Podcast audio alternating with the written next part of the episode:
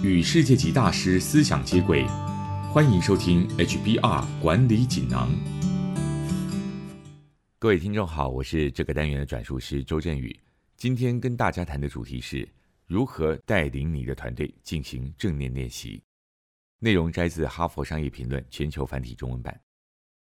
证据显示，正念或称作静观，也就是专注当下，有助于降低压力与焦虑，还可以提升复原力。思考、判断、工作满足感，以及改善专注力和领导弹性。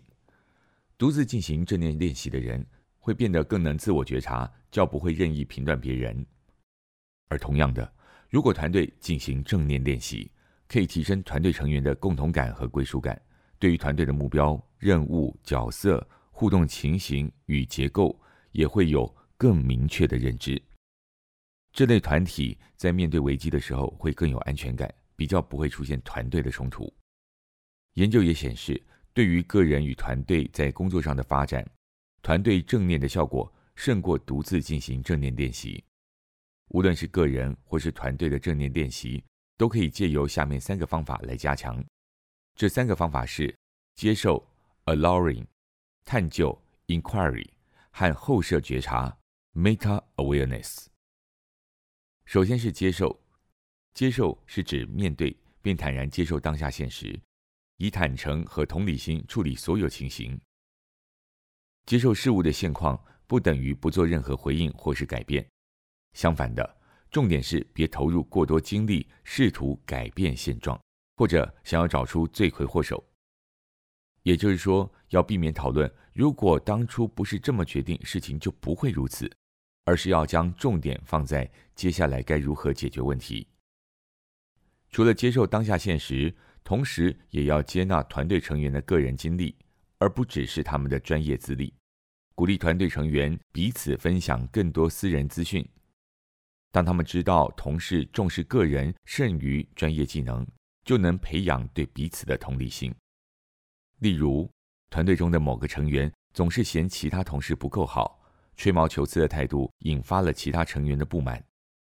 经过一番恳谈之后，团队才了解，会对同事这么严苛，是因为他对自己设下极高的标准，而自己也承受了过大的压力。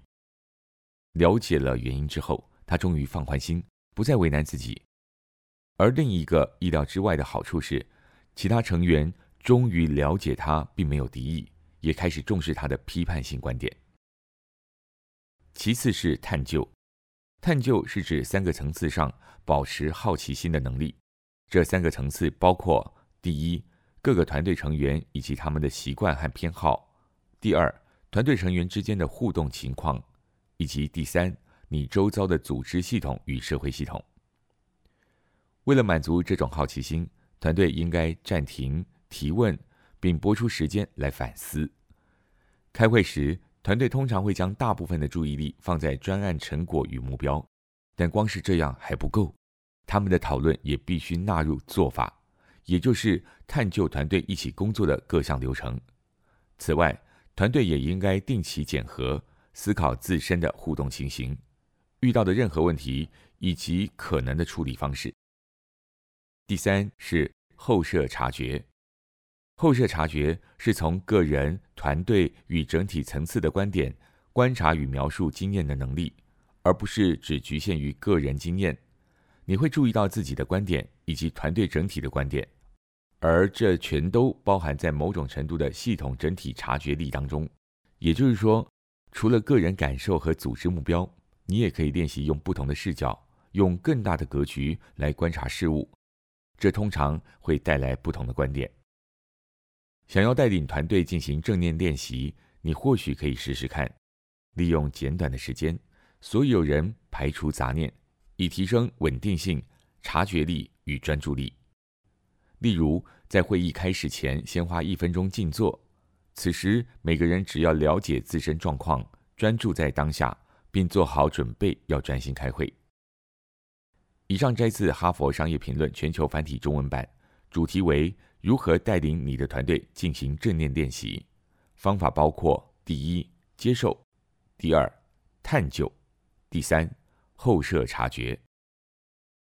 更多精彩内容，欢迎阅读《哈佛商业评论》全球繁体中文版。谢谢你的收听，我们下周见。